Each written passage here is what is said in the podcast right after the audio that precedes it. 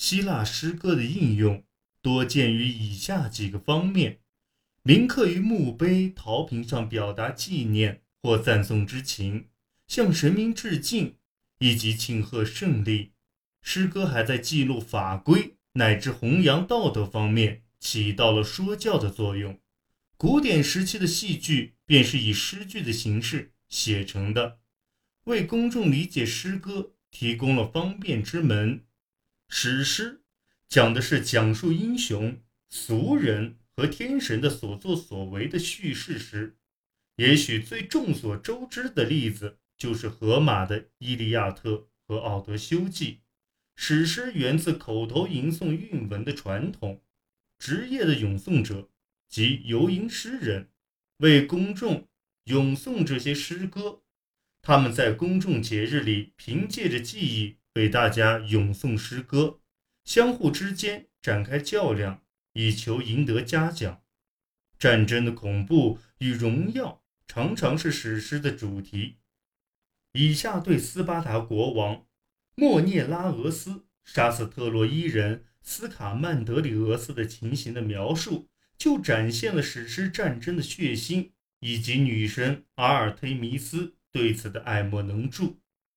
伊多莫纽斯的随从正从尸体上剥卸铠甲之时，莫涅拉俄斯的尖矛将斯卡曼德里俄斯斯特罗菲俄斯之子善于狩猎的神射手刺到。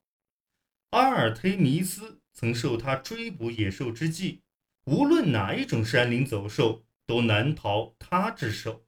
可如今，无论是女猎手如雨般的箭矢，亦或是弓箭手自身卓越的远射本领，都无法拯救他的生命。他昔日的能耐已不在。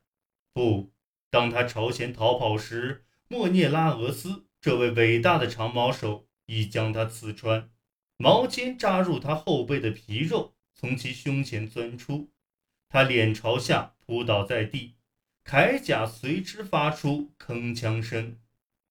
公元前七世纪。至公元前六世纪，一些诗人继承了荷马史诗的传统，创作史诗；而另一些诗人则将注意力转向了诗歌的另一种形式——抒情诗。这类诗歌多在收割时节和婚礼庆典上作为赞歌或哀歌被吟诵。此外，在酒会上，人们也会吟诵抒情诗。这种诗体。通常分为独唱体与合唱体。一般认为，独唱体抒情诗起源于希腊东部。这类诗歌的题材一般是爱情、政治、战争以及酒。合唱抒情诗则由歌舞队表演。由于这种集体合唱的声音所表现的是整个群体，因此大多数合体抒情诗都与崇拜有关。酒神颂是抒情诗中的一种特别类型，是赞美酒神狄俄尼索斯的合唱体诗。在古典时期，酒神颂在很多雅典节庆里都有表演。各抒情诗人之间的社会态度有着很大的差异，有的表达了对史诗诗人的贵族理想的反对。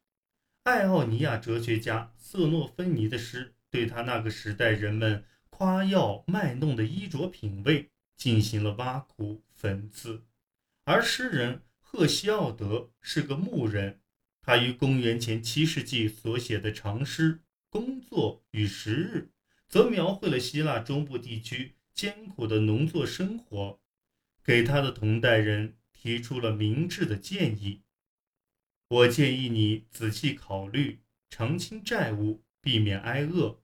首先。你需要一个家，一名女子和一头耕地的牛。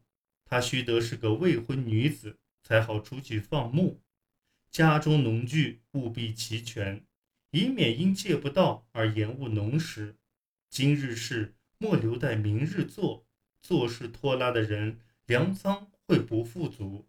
唯有辛勤劳作能带来好收成，懒汉的地里总是一片荒芜。与之相反，公元前六世纪，希腊城邦的三主们则尽力把诗人们招揽进宫，以便利用甚至在抒情诗中也偶有出现的英雄典范来为自己歌功颂德。诗人品达的作品，称颂贵族的业绩和实力，就是属于这一范畴的。公元前四百七十六年后，品达写了一首颂诗，来庆祝叙拉古赞主的将军克罗米欧斯的胜利，并称赞了他出名慷慨好客这一品性，为他赢得了不少朋友。我已站在这个庭院门口，它的主人热情好客，行为高尚，盛宴已为我设好，口味。正合适，因他经常招待来自海外的陌生人，深谙待客之道。他命中注定要把好人带离诽谤者，就像要使水远离烟一样。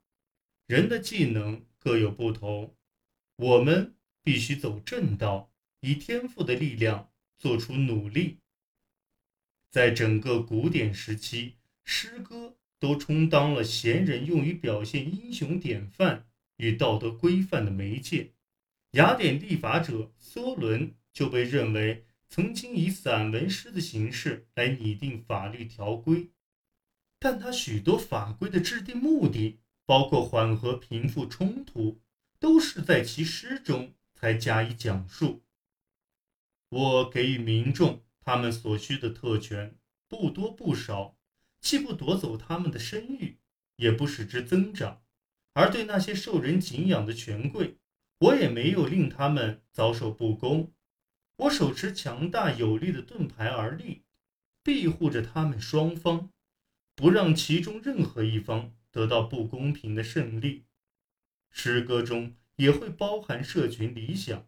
约公元前三百三十年，雅典演说家莱克格斯。发现所制定的法律中对良好公民行为的指引不足，于是他就引用诗歌，来对战争期间逃离雅典的一名公民加以控诉。